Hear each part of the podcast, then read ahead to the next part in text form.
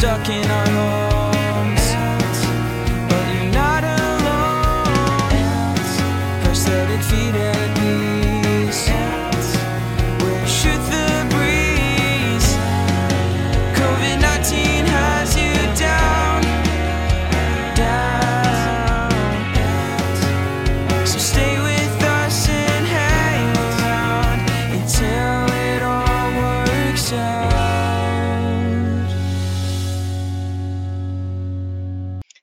Hi, I'm Peggy. And I'm Dave. How are you today, Dave? I'm great. And you? That's good to hear. Happy Monday. Oof. Every day feels like Monday, and every day feels like Saturday. They all are running together now, aren't they?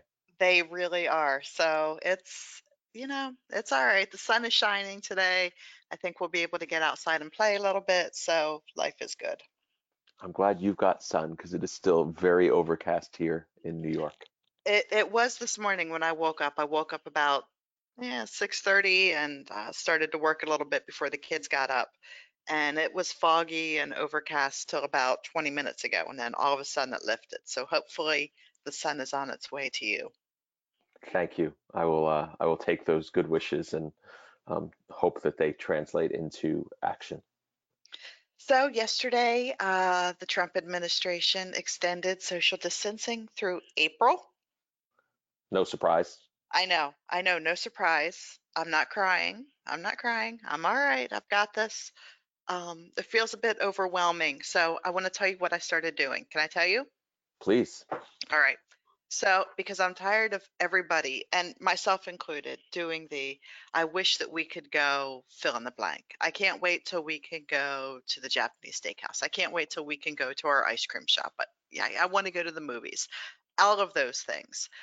So I took an old shoebox yesterday and I decorated it and I made it our things we're going to do box.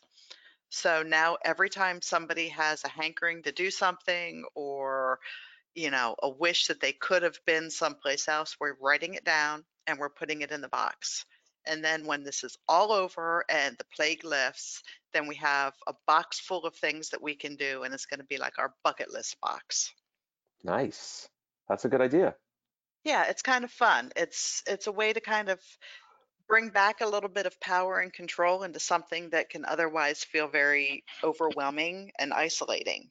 And it's always forward thinking, right? It's always looking forward to, well, we can't go to the steakhouse now, but, we'll be able to. Let's put it in the box. That's kind of our commitment to do it.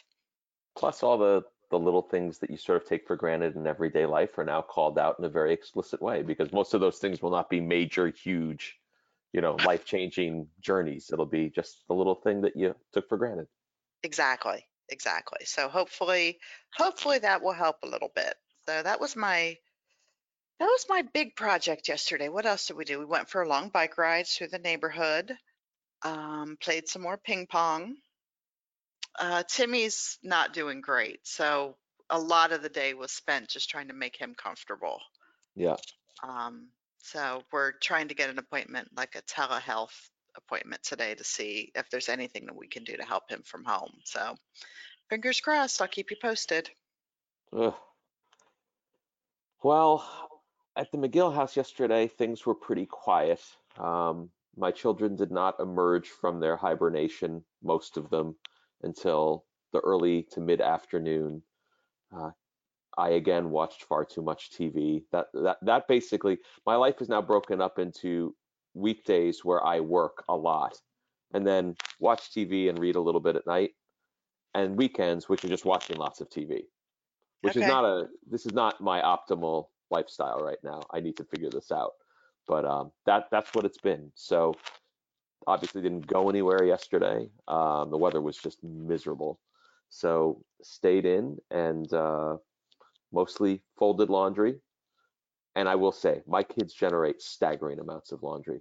I think my daughter is wearing 3 different sweatshirts a day and washing them all. You see, I don't understand this. Robbie, has gone absolutely the opposite way. I looked at him one pair of clothes for 3 days.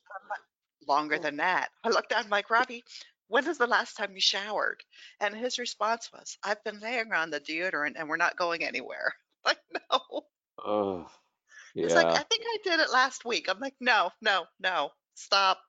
Even if you're not going anywhere, at least change into a different pair of underwear and clothes every day. Just boy, do that for us. I will tell you, boys at that age, and I include my boys in it, they are just disgusting. Oh, I know. They're like trolls. I will never forget a friend of mine who's an attorney telling me the story of his son who was 13 and went to a sleepaway camp in upstate New York.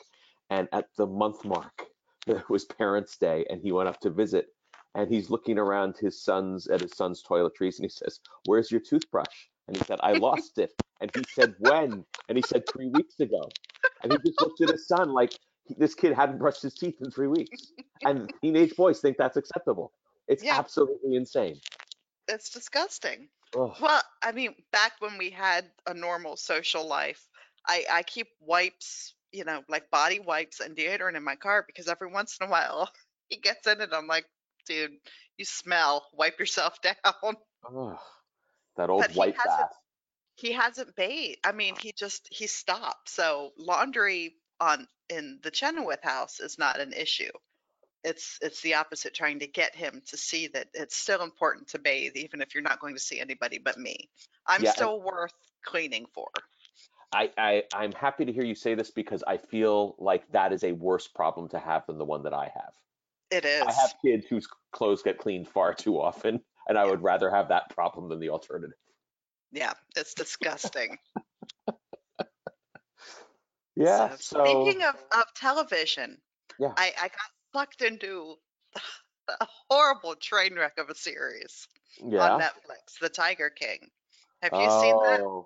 No, Jackson is raving about this. He says you have to watch it, and everyone is going bananas. And I only know that this, apparently, what my understanding of the series, and all I know is the picture I've seen, which is of a guy posing with a tiger and a lion. Mm-hmm. I'm guessing that this guy, who is somewhat of a Yahoo, is eccentric. Lives in a world where that's normal and that's what's going on around his home. I know he's now in jail because I saw that he's suing Netflix for like $94 million or something. The whole thing it's a train wreck. First of all, I didn't realize this whole little subcult of our society, right? Like, and they're polygamous. I'm like, these, it's mind blowing. But I was watching it and I looked at the one guy in the promo. I'm like, shit, I know him. You know him? He's a double amputee. Really? There's actually like a lot of amputees on this series, which it's not surprising if you think that these are, people who keep tigers and lions in their backyards. Wow. And I shouldn't laugh. I totally shouldn't laugh. I'm sorry. But yes, I know him. I know his prosthetist. I'm not going to mention it because I'm not sure that it's a proud moment right now.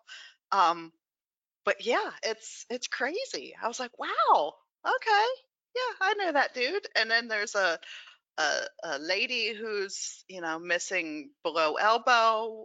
They haven't addressed how she lost her arm, but looking at the limb, it looks pretty gnarly. So I'm thinking maybe it got bit off. But there's a lot of amputees on this show. So, yeah. Well, you haven't painted a picture that makes me want to watch it. Oh, it's a train wreck though.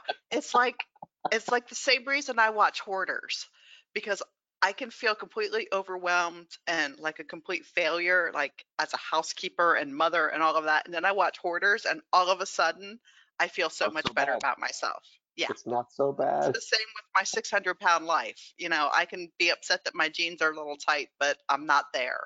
So it's along the same premise, but oh my goodness. And I don't know if I'm trying to figure out, I'm assuming it's like any reality show, right? Where it's kind of played up a little bit, or at least, moderately. Yes. I'm thinking, except that, the tigers are real, the backyard zoos are real, and the dude's in jail. So I don't know, but oh my goodness, it is a train wreck. Yeah, Jackson has been begging me to watch it, and I have said no, but that's because I generally say no to anything that is reality-based, so. Yeah, it's, but it's, Wow. yeah, well, you can tell I'm sucked in and that I know the double amputee on it. So that's my claim to fame right now.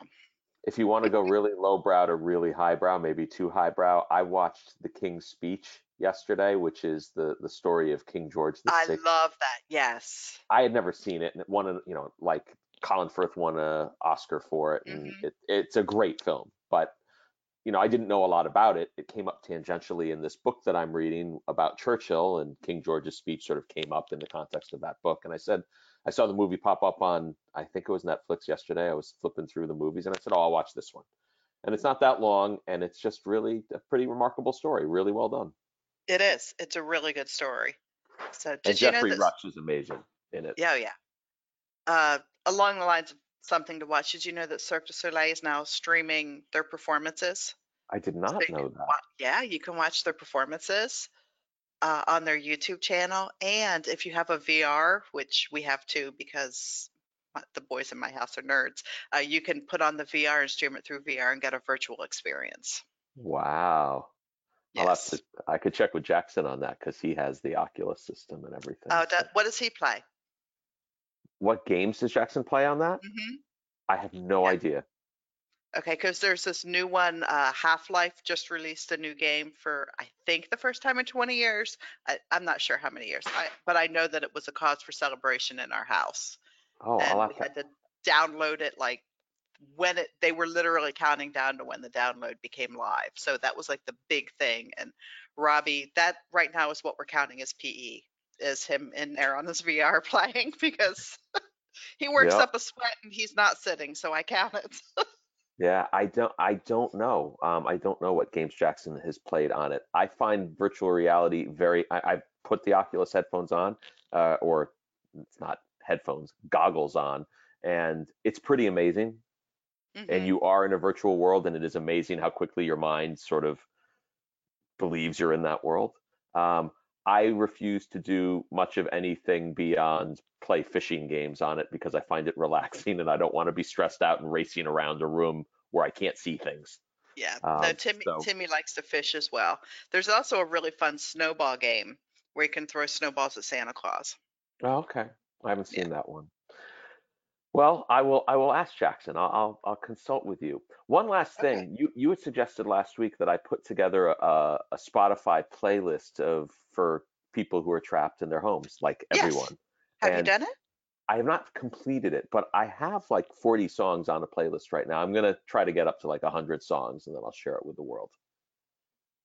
Okay. Awesome. But I'm getting there. Okay.